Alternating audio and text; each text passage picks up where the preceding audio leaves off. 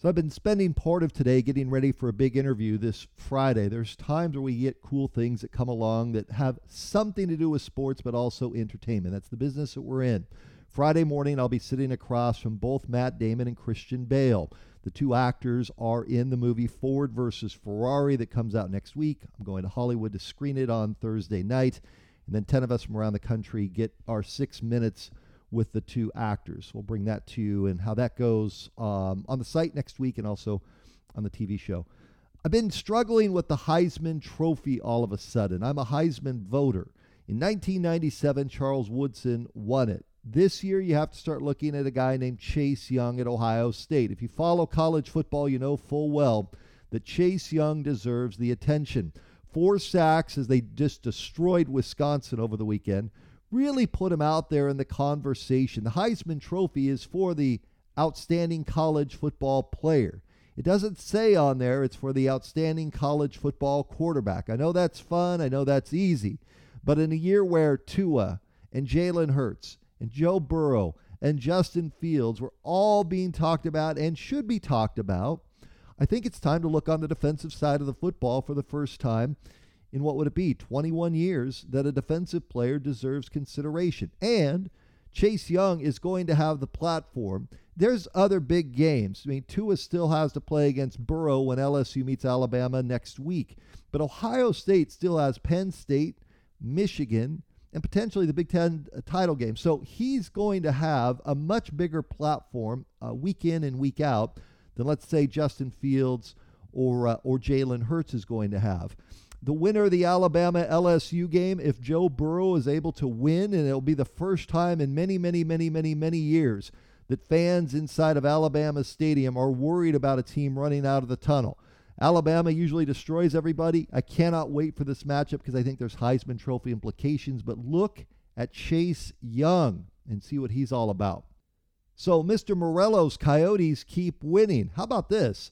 A new owner steps into a situation, and I was that guy at the opening press conference who said, Mr. Meruelo, how are you going to handle the four game winning streaks and the four game losing streaks that are inevitable in sports? And he answered the question. He was fine. He didn't give me the death stare because that's how it works. I see sports owners that come in and they got lots of money. Got it. You have lots of money. Your decimal points way down the line, but your team stinks and you don't know how to build a winner. I don't think that's what's going on here with Alex Meruelo. I mean, he's inherited a good situation, a stable front office, John Chayka and Rick Tocchet behind the bench, and all of a sudden you wake up and the Coyotes are 7 3 and 1. At what point does this translate into people going through the turnstiles at games? Because that has not been happening for the Coyotes through the years. And at what point does it translate over on the television rating side? I see that stuff. Is it starting to grow? I think it is. So, a very good start for them in a crowded sports market. We guys, you know this. We are the busiest sports market in America that nobody knows about. While the Coyotes were winning last night, the Suns lose in a tough, tough game against the Utah Jazz. What's great about watching the Suns this season is they're competent. It's just I've seen so many years of incompetence out of the team. It's been 9 years since they made the playoffs. So you see a lot of boneheaded decisions, guys that can't play dead. A lot of people talk a good game and they don't follow through. They're just a couple points away from being undefeated so far this season.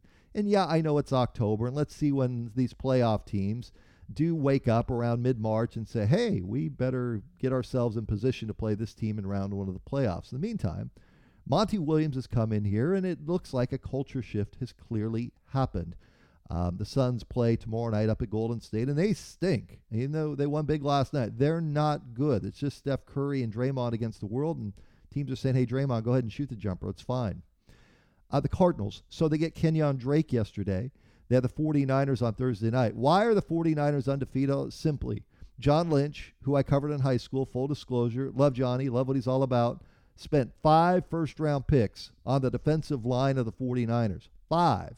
So they just keep coming at you and coming at you. They are terrific. They are a lot of fun to watch.